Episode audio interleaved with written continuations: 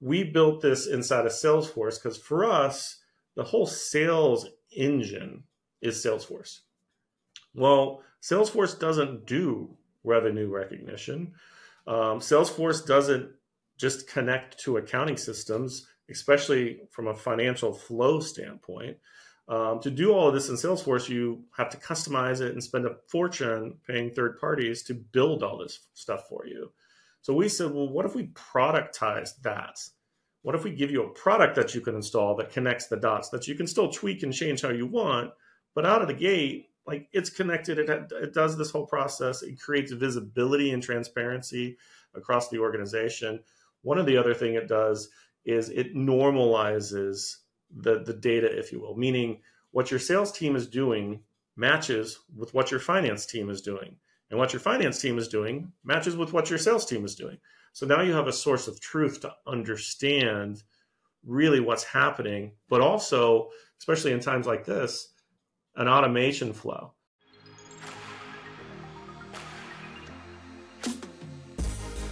Hello, and welcome to Fireside with the VC. My name is Andrew Romans, and today we're with Brandon Metcalf, founder and CEO of Place Technologies full disclosure, one of our portfolio companies. And uh, we're going to talk about what the company does, Rev Ops, which is revenue operations, which essentially is revenue forecasting and cash management for software as a service companies. So, software as a service companies is not as obvious as it may sound, how the money is coming in and how it's not coming in and when it comes in. And I'll say that the number one cause of death in my many years of being in the startup world as an operator and a venture capitalist is running out of money. So, running out of cash is the number one cause of death. That may sound like it's not a super genius insight, but let me tell you, um, when I went and became an investor, I was quite shocked to back boys that looked like they knew what they were doing and girls that looked like they knew what they were doing and saying, Ooh, big shock, Andrew. We need more money from you because we're out of money. And we somehow uh, don't understand how to balance our checkbooks. And it gets very complicated as a SaaS company, as Brandon is an expert and could talk about. So we felt compelled to invest in the company, and we've invested more than once. And uh, uh, right now they've got a round open. I think they're left a little bit of the round open for WeFunder investors, and we're going to talk about we're going to talk about why it makes sense to, if you're funded by VCs, to bring in more investors on the cap table and create more of a ecosystems of support orbiting around the company. Um, and we're also going to take a deep dive on Salesforce. So, Brandon Metcalf is an expert, 20 year plus veteran of working with Salesforce as a company, building on their Force.com platform, um, and um, using them as a way of growing a business very, very quickly, um, as well as internationally. So, Brendan, great to see you. Thanks for coming on the podcast. Hey, thanks, Andrew. Glad to be here. Lots to talk about. Yeah, lots to talk about. So let, us dive in. I mean, I guess a quick background on who we are for since this is kind of uh, reaching out to the WeFunder folks. Um, I was an operator for many years, all tech startups, raised over $300 million, had an IPO, had an M&A, have put companies into ABC administration for the benefit of creditors, which is like Sherwood, the Grim Reaper coming. So I've seen good, bad, and ugly in my days. Um, so if things are going bad, I might be a little bit useful, not just a guy who everything I did was a raging IPO, although we had one good one IPO and a pretty damn good uh, M&A exit. Um, I've been a VC now for you know well over a decade, and we've made over 100 investments. And you know most funds are happy with a one and a half to three x, four x, and that's great when you have a billion dollar fund. We've been in the seven x and 10x range, so we're in the kind of top 10, 12 percent of all venture capital performance uh, in the United States. And we have a lot of SaaS investments, um, you know, m- more of that than anything else. And so when we first met, um, I was actually introduced to you by one of your angel investors, which is an example of, you know, a guy I have lunch with every quarter, you know, here in Austin. And I'm a transplant from San Francisco, so I was really excited to be, uh, you know, partnering with a successful local entrepreneur in his next, you know, big, big, big venture. Um, a little bit like you, we, are a network driven VC. So most of our money comes um, our big checks from a small set of investors that are large corporations and family offices. But we then have a gazillion investments from smaller angels like the one who's on your cap table that led me to you. So we believe in sourcing deals through a wide net of people, not just the big, super wealthy, multi generational family. And we think that they can help with sourcing deals, uh, doing due diligence, uh, vetting deals, is bringing in their unique domain expertise. All these different networks add up to a more powerful collective brain, and we truly believe believe in that. And you've got to create opportunities to animate that network. And so we allow them to join Zooms, join meetings, you know, do spend a week with us if we're in New York or LA or whatever, and we get better outcomes with that. I also think the idea of me being on 25 or 37 board of directors is not good for you. It's not good for the LP. It's not good for my kids. It's just stupid. And yet that is the norm. You know, I won't say their names, but he's getting off of 10 boards because he's joining another 10 boards. And so I'd rather have somebody who really knows what he's doing take the board seat on our behalf and they they they tell me all the information of should we keep putting more money in this one or not you know so it's just a better it's just a better outcome so maybe that's enough about us um so so brandon maybe tell us about your background uh and and what led you up to this and maybe you know make sure we talk about talent rover and that experience and then we're going to take a deep dive on place and then get into the salesforce stuff that i think a lot of people would like to know how to leverage salesforce better than uh you know who would know what what you already figured out yeah and, and thanks for sharing context about your background as well. I mean you know the relationship with you guys have been has been truly helpful not just from a financial standpoint which is one of the things i always look at from from an investor standpoint is you know yeah the check is important. Um, the relationship and all of the things outside of that is even more important. The connections the the ability to have conversations and get advice and input that's frank and honest and um, it's just immensely helpful, which is why I've always loved raising from a variety of different sources. Um, so my background, uh, I started my career in financial services, got bored with that, stumbled into staffing and recruiting, um, did that for a little while, then then thought there was a, a, better way to leverage software to run staffing and recruiting companies. So I ended up building my first company, which is a company called Talent Rover. Um, started building it in 2009. Um, I decided to build the software on Salesforce which back in 2009 it was definitely the wild wild west for building products on salesforce and people thought I was nuts you know fast forward scale talent rover globally to nine offices uh, literally around the world um, customers in 40 countries um, our largest account was the Adecco Group, which at the time was the largest staffing firm in the world, which is funny because me and my business partner, when we were starting to set everything up, we we made the joke of like, you know, one day we'll sell licenses to Adecco and we'll be on a yacht. Well, we sold license to Adecco, and at that time we were not on a yacht. Um, we've been on a yacht since, but not at that time. Um, but you know, it just went really, really well. We we kind of figured out the lay of the land with uh, how to build a software company, how to scale a software company. Um, you know, how do you leverage resources around the world, which I still do, um, especially our like engineering teams in India, which are phenomenal. Um, and then Talent Rover ended up being pursued by our largest competitor, uh, a company called Bullhorn. They started to pursue us in 2000, beginning of 2017. We, we officially agreed to sell the company at the, the week before Christmas in 2017. Um, diligence and everything was done, and we officially completed the transaction in March of 2018.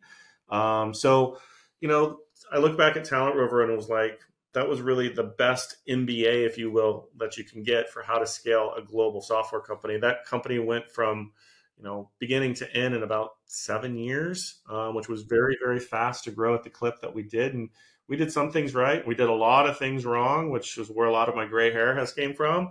Um, but overall, it was a phenomenal experience, and, and we delivered a lot for our investors and for ourselves. And you know, after that, I, I was hesitant when Bullhorn acquired us to think that there would be a long term play there. So one of the things we did during diligence was make sure um, we could leave anytime we wanted. Um, me and my co-founder, he knew he wanted to be out. Um, I was going to give it the benefit. Of the doubt. So you guys didn't have like a specified lockup, or you got to stick around for one year, two years. There was no earn out. There's no earn out, so you got everything out uh, up front. Yeah, I mean, there were some things that rolled over in the deal, but it wasn't based off of earnout. It was just based off of overall company performance. Um, but we, you know, we were in a really good position. Like the company was doing well. We were growing really fast. In 2017, Talent Rover was the ninth fastest growing software company in America, according to Inc. 500. So oh, wow. like there was just a lot of movement and things. So you know, I think Bullhorn really saw that and saw some of the clients we were winning, but they also saw we knew what we were doing in Salesforce and I think they really bought us because they wanted the Salesforce play. So we had a lot of leverage. We got a fantastic multiple and and um, able to negotiate out things, negotiate out things. Which one of those things was, look, if I don't want to be here, I don't want to be here. Um, which you know, shortly after the acquisition, uh, it was clear that it was not a long term fit. Um, so then I started to conceptualize what was next.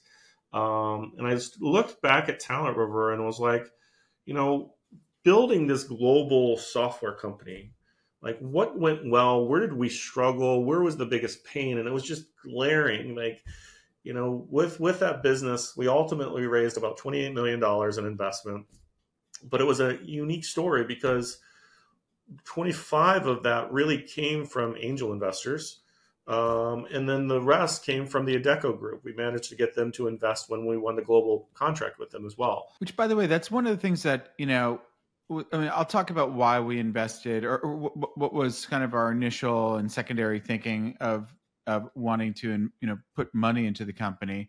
But seeing that you've been successful at raising, you know, that kind of money from angel investors combined with our VC network, I just thought you know, we're going to be able to put this in front of VCs, and this guy knows how to raise from angels. Again, back to the number one cause of death is, uh, you know, betting on you to be able to raise capital for a business. Yeah, I mean, raising is, is hard. I mean, especially now, today, in today's economic landscape and, and where things are at, just with fundraising in general, it's, it's a challenging environment. But deals are still happening. Funds are still being and, and by the way, you you seem to, as a founder, whether you're planning this or not, decide to launch your businesses in world class recessions, right? I mean, you said you launched the business in 2009 just because you said, you know, you know, this is like the Great Depression, the financial crisis. What else and do you, you said? Did someone say lockdown? Let's get started now, right? exactly. It, it's not intentional. It's just all timing. But you know, a lot of really great companies, even Salesforce themselves, start at the worst possible time. And I, I think what it does, and certainly what it did at Place and what it did at, at Talent Rover, you have to think about where you spend all your money and why you spend your money. Like, you know, I've always, I like the VC community. Obviously, you guys have invested. We also have another VC Geekdom fund that's our has been our lead. These guys VC are great. Yeah, my team love those guys. Um, so with with Place, I specifically wanted to bring VC into the mix. Um, and there was rationale. I also wanted to bring WeFunder community into the mix. So, like the WeFunder round that we're doing right now, or the amount of our current round, I should say, that we're exposing to WeFunder. This is the second time WeFunder's community gets the opportunity to invest, and I think it's important. And I think you know the reason why is like if you look at raising this money that we raised for Talent Rover, um, because it all came from angels, we never really had a proper round structure, right? So it's kind of like always raising money. Um, and what mm that meant is actually what led to the idea of place is like, I need to be on top of my numbers. I need to understand my numbers. I need to understand my cash flow, like you were talking about earlier. I need to understand what's driving the business, where all the money's being spent, so that I can come up and quantify when do we need money and why do we need money. And also, as I'm looking at the company and deciding what bets are we going to make, like, are we going to go into this area? We're going to try this, we're going to try that, blah, blah, blah. With Talent Rover, it was, hey, are we going to open an office in Hong Kong? Like we literally had two offices in the San Francisco Bay Area: Chicago, London, Dublin, Hyderabad, India, Hong Kong, Sydney, Australia, and Tokyo, Japan. That was our global footprint. So for me, when we're, we're making decisions, it isn't like should we buy this office furniture? It's should we put operations in Sydney, Australia? Should we put operations in Tokyo? What's going to be the economic outcome from that, and can we afford it, and how do we fund it? Um, at the same time, looking at when when that company started, we were selling to smaller organizations, which I think is normal. Well, quickly we started to get engaged with the Adecco Group, which is a thirty-three thousand, I think, twenty-four billion dollar global monster selling to that type of business is very very different from selling to uh, a 20 30 person staffing firm um, and it requires tremendous investment. So you know i had to get very good at bringing the investors on the journey with us as to what are we doing why do we need money where do we go? And a lot of that takes understanding of what's your revenue stream how are you managing your revenue operations do you understand your cash flow and all of that. So that initially that that was the thing that place wanted to solve i'm like we spent so much time doing that in spreadsheets and, and constantly chasing our tail because i needed that data to be able to talk to the investors It also, though, led to why with Place, I wanted to bring a VC in because the the constant funding round, if you will, for Talent Rover just consumed a lot of my personal time that I wish yeah. I would have that time to focus on actually building the business versus constantly fundraising. So with Place, it was like, okay, let's solve this problem and give the data and the understanding and the workflow to make that easier. But then from a st- funding standpoint, let's definitely still embrace the angels because you know, my angels at Talent Rover made a really, really good return. So, you know, they came into place. But I also wanted to bring in a VC, and I selected Geekdom first um, back in 2019 to come in because I wanted to structure it a little bit more. I wanted to be a little bit more of a formalized process to help me learn and grow um, how to think like a VC and how to have another capital stream coming in um, with professional investors that this is you know the bread and butter. And then we met in what 2020 2021 uh, when you came in um, and, and help expand that. And then you know in 2000 i think it was 2021 as well we decided to do a WeFunder round because i thought it was really interesting. I thought it was very clever to be able to go to market and give a larger community the ability to invest in very risky investments. I mean, everything for investing in startups is probably the most high risk thing you can do. Um, but it's also the most rewarding. Like if you get one right, you can 7, 10, 15x your return, which is very difficult to make in other markets. So we wanted to leverage the WeFunder platform to expose it to maybe non-accredited investors who typically don't get a seat at the table um, to to participate in all of this. And it just works really well. Um, so, you know, fast forward today, we're doing another round really to fuel the growth for a lot of the cool initiatives that we'll talk about that is going on with the business today, especially around Salesforce and the partnership with them. Um, so we decided to do a $2 million round and carve out about, I don't know, 350, 400,000 of that for, for the WeFunder community. That, that sounds about right because you don't want to spend too much of your time on uh, small checks. And I think it's important for a company to – raise a round where you're not selling too much stock while it's cheap because you know you're going to grow, but you want to give yourself a minimum 18 month runway in good times. And I want to talk about the headwinds that we're dealing with here. And so we have headwinds. This is not bull, bull, bull 2021. So I say extend to 24 month runway. And this means that you raise your money, you, you, you stop wasting your time with worthless roadkill VCs, and you focus on building that business and you've got at least 12 months to do nothing but execute, knowing you've got at least 12 months in the bank. Normally, in good times, it takes four months to run a VC process.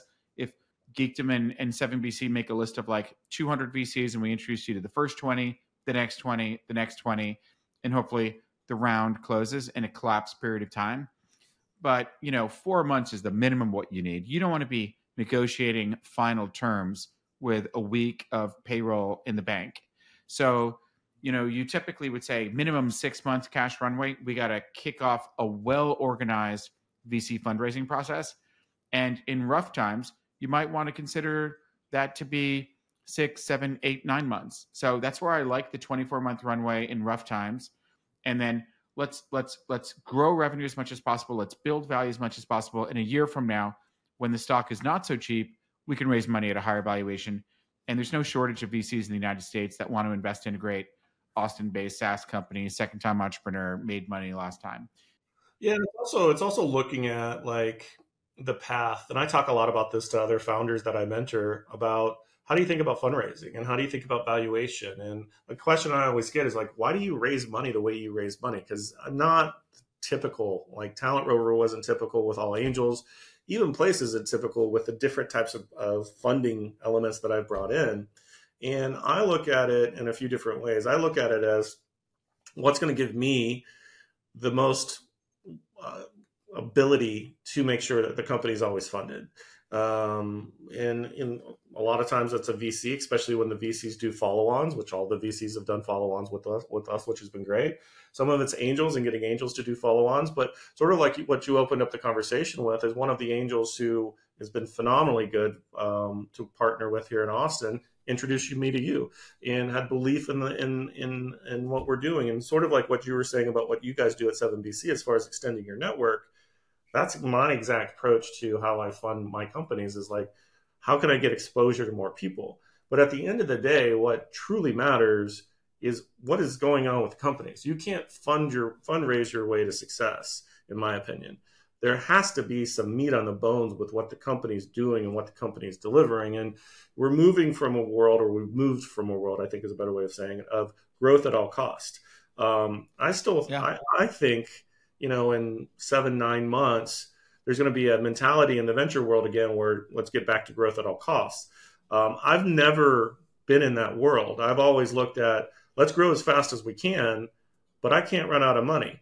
So yeah. I'm not going to go and raise a $5 million round when I don't have a reason for the $5 million. I need a reason for the $5 million because I don't want to raise it and, and have this false expectation that I'm going to now spend $5 million in 12 to 24 months just to skyrocket sales and blow my expenses out. I think the world for SaaS companies has changed where growth is and will always be very, very important. But capital efficient growth is really important. And I think that's the strategic part with, with how I think about raising money is how much money do I need, to your point, to make sure that I can get through the tough times but also, I want to have the pressure on the operation of saying, guys, we need to go sell. We need to go win business. We need a healthy business because then raising money becomes a hell of a lot easier. Yeah, I think I think um, every business is different. I mean, like semiconductor drug discovery, these guys just need money, need money. They don't make money for a long time, right? But if you're, you know, those aren't the kind of businesses that we fund. I think it's healthy if you could say every time I raise money, with a mind of like a 24 month runway, this could be the last funding we raise. Like this could be a path to profitability. I'm going to come up with, with an I'm going to come up with an operating plan, or we're going to come up with an operating plan of what we're spending a month, what we're making a month, how much money we're burning, and with the funding we're raising now, how many months of life does that get? And can I, you know, get to unit economics that bring us up to profitability even 12, 14 months from now? And if I want to raise money, I can. We'll see what that looks like. But I actually have I can control my own destiny and not get hooked on some like addictive drug of funding and be, you know, own my own business and say no to people or let them come at me and other investors like me who know endless numbers of VCs can bring in more. But let's talk a little bit about the business. I think it's possible that someone's been listening to this entire episode and still doesn't really understand what RevOps is. And so uh, let's do like a high level of what you do then I want to go into leveraging Salesforce, and then I want to go deep into what Place is doing, and then we'll talk about why we invested and you know wh- where we see the opportunity, you know, with the business at this stage. So, you know, what does the company do? Yeah, so in its simplest forms is we connect your sales or what we often call your revenue producing teams. We connect them and their data and their process to finance in, in their processes. And what that means is like we, we call it sales to cash. Sometimes it's called order to cash, it could be called quote to cash. There's a bunch of buzzwords. But in the simplest form, like a deal starts, and that deal could start with a net new customer just coming into your sales pipeline, or it could start with an existing customer who's up for renewal. Deal starts, sales team goes and does its thing and get the customer excited, know what products you're going to sell and all of that. Sales wins the deal. Great. That's what I call a booking. Well, then what happens from there? How does that turn into, all right, how do we invoice for it? How do we then apply it to accounting? How do we do revenue recognition, which in the SaaS world is a very complicated piece? Yeah, um, can you explain how complicated it is? I mean, I mean, I don't want to interrupt your thought, but we can come back to it. But uh, some civilians here might be thinking, "What? What? You sell a widget, you get paid for the widget." Not so in SaaS. Yeah. So my world, we like to sell licenses to our product, right? And we like those licenses to be ongoing uh, for as long as possible. So I win a deal with a client and they want to buy 10 licenses. Great. Well, 10 licenses, they're 100 bucks a month, you know, easy stuff. Not really. How are you going to invoice your client for that? In my world, and what's common in SaaS is I want to invoice the customer for a full year in advance to use those licenses. So now they're going to start using them. They're going to get an invoice for me. They're going to pay me for the invoice. And then I have to follow accounting rules to say when I can recognize that revenue over the course of the year to properly account for it according to GAAP. Really easy if it's just 10 licenses, one deal. Well, what happens next month with that customer if they add five more licenses? and the next month after that they add 100 licenses. Well, the month Or after they, that, or, or, or they have a reduction in workforce. Yeah, and they reduce do a five riff. licenses. And like you're constantly moving the number of what did they buy. Well, what happens if you have more than one product? What happens if you have services as well, like implementation costs and all of that? Um, now, take that one customer and you know many different deals that you've won with them throughout the year, and many many different products that you've you've sold them, um, and times that by hundred customers, times it by a thousand customers.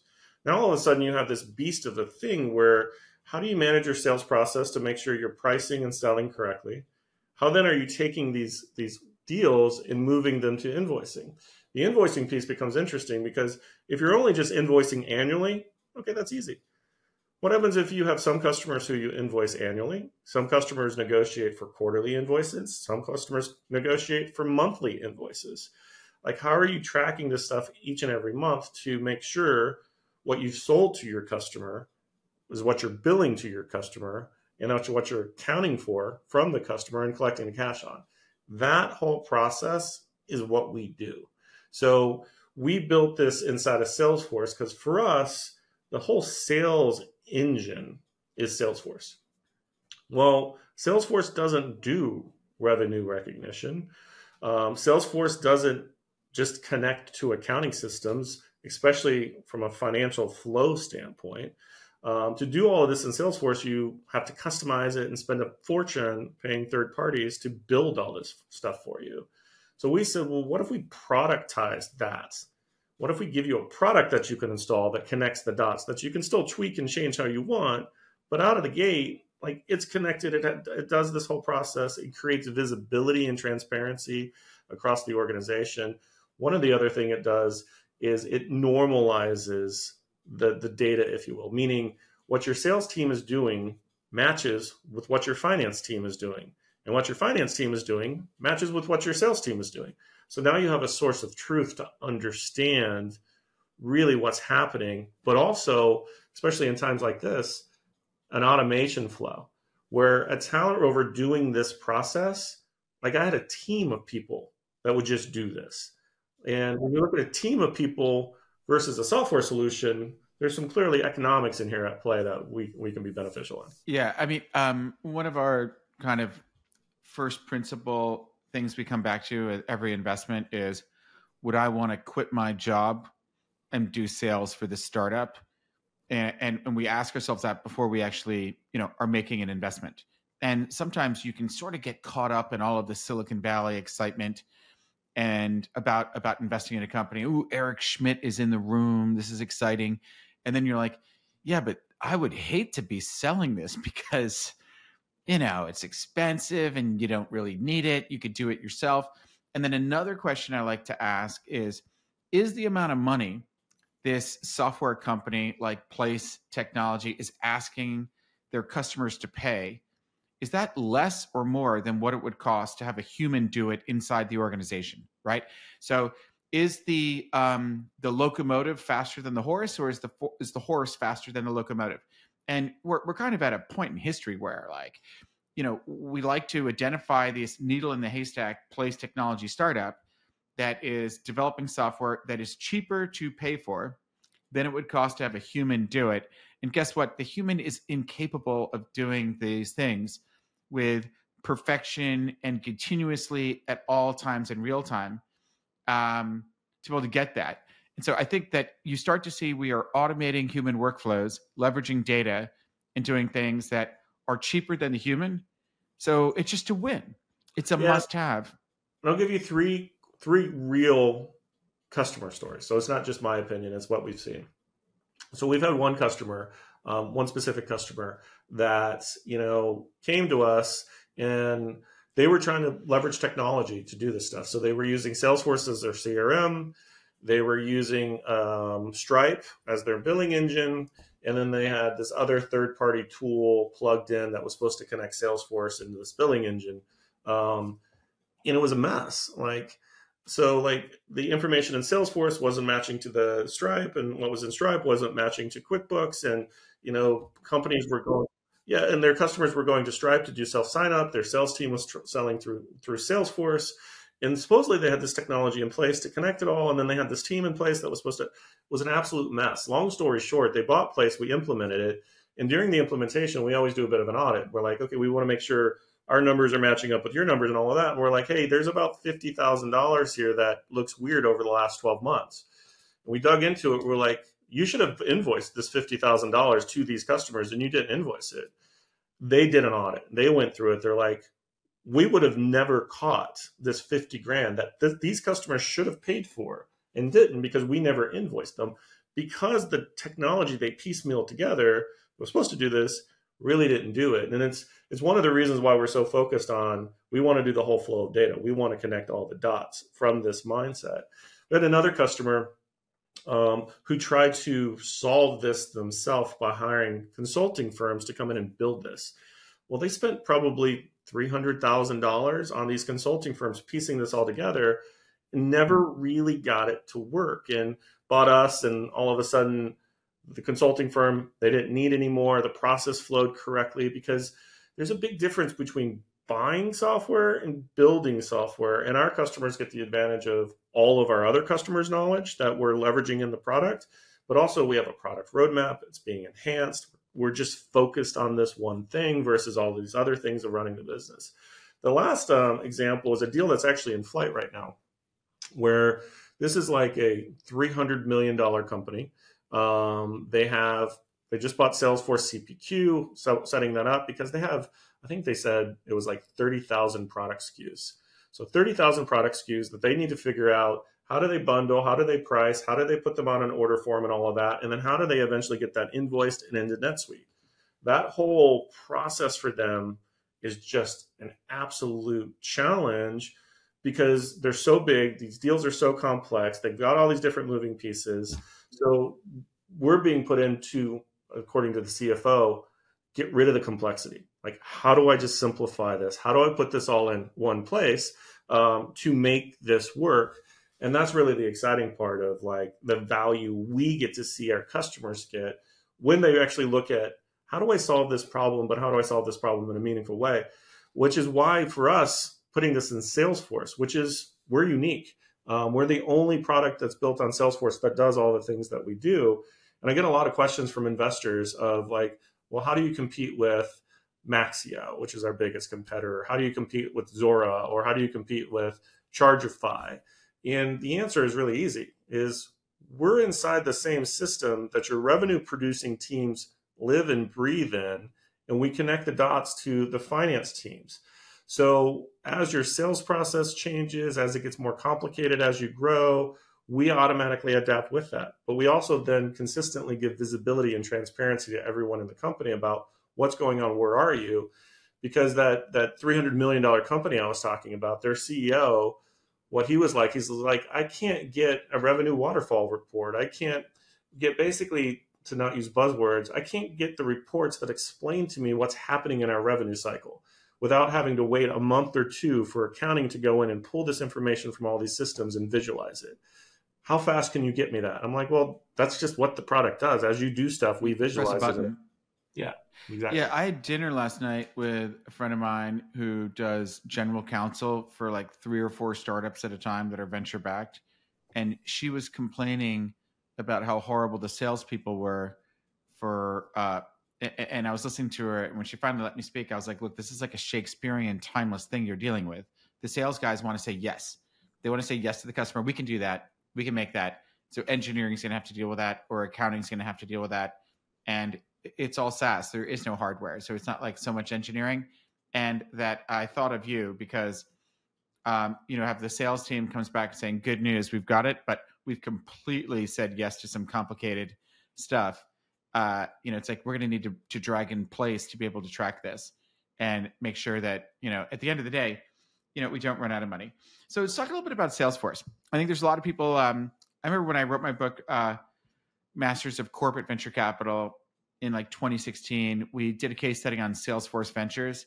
And at the time that they launched their corporate venture capital business unit for Salesforce Ventures, uh, they had four investment themes, and one was to fund companies that are building on Force.com. So they wanted to like it's kind of like having a fund to make apps for the iPhone when there were no apps. And but you you were in very early days. So I mean, it's been 20 years. Um, you know, you're still obviously very very focused on this. So if it weren't working for you, uh, you wouldn't be going back there. You know, what's your experience been of working so closely with Salesforce to build startups? You know, it's funny because I've been in the Salesforce ecosystem for 20 years, and Salesforce has been around for 25 years, right? Um, so wow. very very early days. I started in the Salesforce ecosystem as a customer um, and started building companies on Salesforce in 2009. So a little bit shorter the time frame, but still, what is that like 15 years or so of building companies on Salesforce. Um, last week I was in San Francisco for Dreamforce, or uh, and and it was incredible. Like this whole year is about AI and what's happening with AI, but not AI for the sake of AI, which is why I think Salesforce is nailing this, but AI for really automating and making business efficient. Um, but if you look at Salesforce in general, I mean, it is a company that has just continued to deliver. Like their earnings or their, their revenue growth is just phenomenal. And they've made some really interesting and strategic acquisitions over the past several years. One of them being like Slack, which I think was a fundamentally awesome decision for them to make because now Slack is the communication hub for all of these companies that use Salesforce and you can do a lot in it. But Salesforce is constantly innovating and thinking and what they're constantly innovating and thinking about is how can their customers connect better with with their customers. Um, and really, their their tagline now that they're tagging themselves as the customer company. How do you get all of the information about your customers? How can you communicate as effectively? How can you manage them? How can you deepen and build the relationships with them? So, if you look at their suite of products and, and services that they offer, it's all based around what they call Salesforce Customer 360. How do I get this 360 view of my customer? When I, when I look at what we do at Place in that world, is we fill a gap. We fill a gap of, well, how do you connect your customers' sales and revenue information with your financial information to make sure you have a holistic view? Meaning, like when you use our product, you can go and you can look at a customer and you can look at all the SaaS metrics or any of the reporting metrics around it. Like, what is the lifetime value of this customer? How much have they spent? What products have they bought? At what price? What's up for renewal? How do I manage? Like, all of that stuff. So it's deeply connected with how I think about how we build relationships with our customers. Is like, I want to know as much about you as I can so that I can help service you the best that I can. So I can sell you the right things, I can provide the right benefits. Um, and I think that's the reason why Salesforce has been as successful as it's been. Um, it's exciting to see, you know, Salesforce focusing more on the smaller mid-market clients now as well because they've been focused. Say, what, you, what have you seen has changed? What what has changed over this period of time? Because they're not standing still by any means. No, they don't stand still. Um, you know, Salesforce was brought into enterprise. They actually started in SMB. They were brought into enterprise. Now they see the opportunity to help service small business as well. And they just rolled out some really cool new innovative products for them like that make it easy to turn on salesforce and that make it all set up so um, it, they're actually calling this portfolio suite salesforce easy very cleverly um, so you don't need to reinvent the wheel you can just turn it on and then the thing about salesforce is as a business grows so like a question i get asked a lot is like why don't you guys do this in hubspot I'm like, well, HubSpot's a great platform. We actually use HubSpot for marketing at my company, um, but we use Salesforce as our CRM and our operating system. And my focus is I think, especially technology companies, eventually move to Salesforce. And the reason why they eventually move to Salesforce is because Salesforce offers such a, a flexible plat- platform to develop your workflows and what makes your business special and in a way that you can continue to enhance and evolve and grow the business. And typically, where I see companies coming into Salesforce is around Series A stage, and then they just grow from there and they stay. And now they get to add on all these cool new things to help them continue to build and enhance their business, which is where we get plugged in. So I look at the Salesforce play for us. It's like this is a massive ecosystem. Like they they announced that I think it's by 2025 or 2026. Um, the Salesforce ecosystem will generate something like a little over 2.1 or 2.2 trillion dollars. So it is a massive, massive marketplace. So for me, looking at a company like Salesforce that gives me a platform I can develop on, radically enhance really quickly. They have the same core values we have. They they have gaps in their overall offerings that we can plug the holes in, um, but they're really focused on delivering for the customer um, and being customer centric. I mean, that's just in our wheelhouse. But then, from an economic standpoint, their growth in the size of audience that we get is huge. And one of the things we're doing now at Place is we're just rolling out a new product called Place Revenue for CPQ. When CPQ is a very specific Salesforce product, where we're deepening our partnership with Salesforce to have Salesforce bring us into their CPQ deals, which will help us fuel the business and grow faster because we do specific things that clients that are buying CPQ need solved, like revenue waterfall forecasting and deferred revenue and all of that stuff, and then connecting the ERP system. So for me, I have this massive ecosystem. We're filling a gap that no one else is really filling it like we fill it. Yes, we started to fill it for SaaS companies and technology companies. Now, with this partnership with CPQ and this new product, it's no longer just for tech and SaaS companies. It's for any company that uses CPQ. So all of a sudden, my audience of who I can sell to is pretty much all of Salesforce now, which is really, really exciting, which is one of the reasons why we're doing the funding round that we're doing um, to give us more capital so that we can invest in sales and marketing and really drive the announcement of this new product, which is being announced when, within the next week or so, um, and drive sales and truly partner with Salesforce in a more meaningful way. Which, from an investment standpoint, if we get that right, will just skyrocket us. Okay, and uh, um, we're kind of running out of time, so I just want to quickly ask, um, what is the impact Place is making for customers? Like, if if someone has an organization that's now no longer just SaaS, they're running on on Salesforce.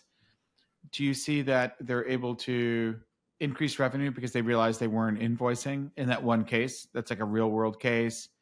They're able to get rid of those consultants? Like like what what are the what are the bullet points of like saving money, growing money, having uh, business intelligence optics into their business?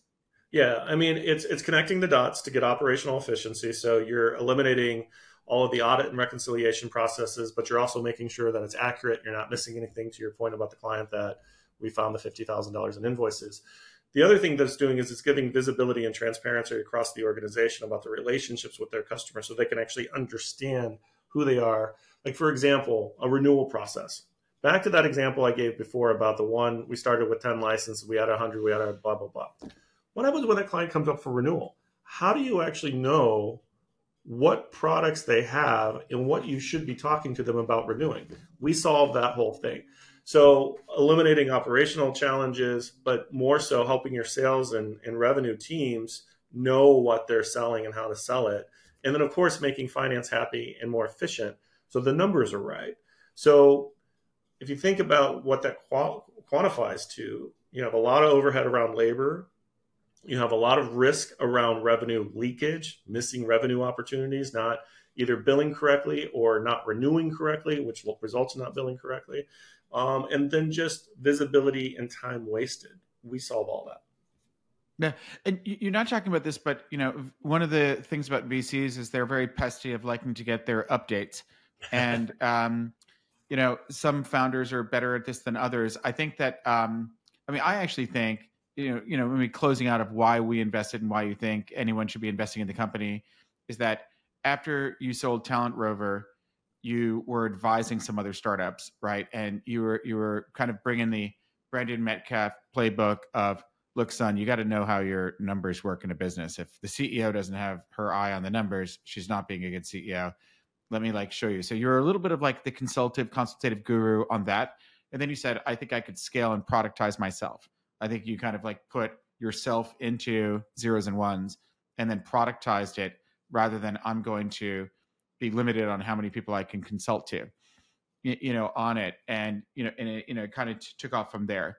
But, um, in in maybe um uh I don't know how confidential or, or, um I I know what the roadmap is of, of, what you're adding to it. So it's like you've got this, you've got this, you've got that, and you're adding things. Is that anything you'd want to disclose now, or do we kind of keep that under wraps? I mean, the big thing is displace revenue for CPQ. That's the hot hottest because it's about to launch. We have another version um, that is uh, place revenue for staffing and recruiting firms. That's my old wheelhouse. Um, so there is no product that we can find that does revenue forecasting in the way that we do it, um, revenue recognition, connecting the billing, and all of that for staffing and recruiting firms, which is a pretty massive market, is what made Talent Rover successful. So we're a couple months away from that coming out.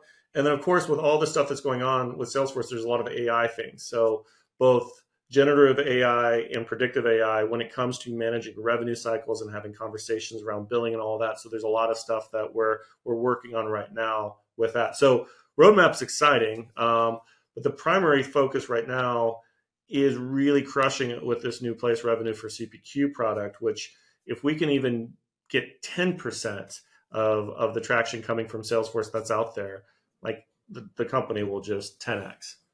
Right, right. In an Excel spreadsheet that turns into a very large business. I mean, so so in closing out, I would say one of the things that excited us is that um, uh, we would be happy if every single one of our portfolio companies was using Place, and that when we ask the pesky questions of time to give us an update, they just push a button, and we have confidence in uh, what the output is, you know, coming from Place That when sales teams are getting creative with their customers and they come back there's not a horrific we can't do it friction um, and that these two things you know two sides of the business you know match up. Um, having a great product but no distribution strategy is not 100% there. Um, you know rather than build it and they will come you know when nicholas and Janus made skype they had already made a copycat of kazaa which was uh, or no kazaa was their business a copycat of napster so they had 11 million unique people coming to kazaa every day to steal their music and software and stuff and movies. And that was the perfect crowd to say, why pay for telecom? And so, you know, everybody had a soft client on their laptop, including me at the time that they launched. What made them totally different from everybody else was that they had Kazaa. So I think that, you know, your experience of not only the Salesforce thing, but going after talent and going after those kind of uh, executive search firms, you were kind of born to do that. So that gives me, you know, confidence that these forecasts are somewhat achievable. You know, it could become a business, good business. So, so you know, it's something that you know everyone in our world needs. Hearing that it's extends extending beyond SaaS is really exciting, and uh, you know, I, I think we're on a on a natural continuum of humanity that we're going to automate a lot of these annoying things, and one day the DMV will be done right through clear eye recognition and you know, and, and it'll just work. And exactly. that I don't expect the DMV to, uh, you know, you know, tidy up anytime soon, but at least at least Place is doing that here. Um, you know, and last thing, and last thing, 28 million for Talent Rover and that exit. Um, I, I say let's do better than the last one, you know, and move into that. So, Brandon, why don't you close out the episode and say uh, why should anyone invest in the company in this, you know, to, to to fill in the last bit of financing that you've carved out for essentially angel investors? Yeah, I mean, look, I just had a conversation with Mike Troy from Geekdom this week um, about where we're at and what's going on. And, you know, he said it, I think, better than I could even say this. Like this opportunity that we now have with a seat at the table with Salesforce when it comes to them bringing us into the deal and the value that we can help them deliver for their customers in such a meaningful way, in such a unique way that we're just getting into. Like we've been around and selling since, like you brought up, since 2020 and we've been listening a lot to customers. What do you want? Why do you need it? And all of that. And taking what we learned from you know my experience learning from them and saying here's what they really want which is why we're excited to roll out this new this new product because it's what salesforce is telling us customers wants it's what customers are telling us that, that they want is what we understand that's needed but we're just starting with it so from an investor standpoint like we've hopefully proven our ability to learn and adapt and have success and execute and all of that now, all of a sudden, with expanding who we can sell to, deepening the relationship with Salesforce, better perfecting the, the product to really match what companies are, are needing right now. And to your point earlier in the call, managing revenue is not an optional thing. Like this is life and death for a company. If you don't, if, if you miss fifty thousand dollars of invoicing over and over and over again, you're going to run out of money. Um, so let's fix that. So the, the pieces have really aligned for us over the last 12 to 18 months that we're now really ready to push, which is why we're seeking the investment, which is why I think it's a phenomenal time to come in. Yeah, I think Place falls into the category of, and you know, you tell me if you know who whose mantra this is: make something people want, build, talk to customers, and iterate. And that's like the YC model, right? I mean, that's Paul Graham, you know. Yeah you know the, the, good old days of Paul Graham. So you guys are clearly making something people want. You're talking to customers. You're building, and you're prioritizing what to roll out when. And I think it's exciting that it, it's not just like a point solution, but it, it extends. it extends, and that's naturally. And then, of course, the distribution channel of Salesforce, but your background with the executive search business uh, brings like a lot of relationships that'll that'll bear. Well, listen, my friend, let's let's wrap it up here. Great to see you, and talk to you real soon. Appreciate it. Thanks, you. Bye for now.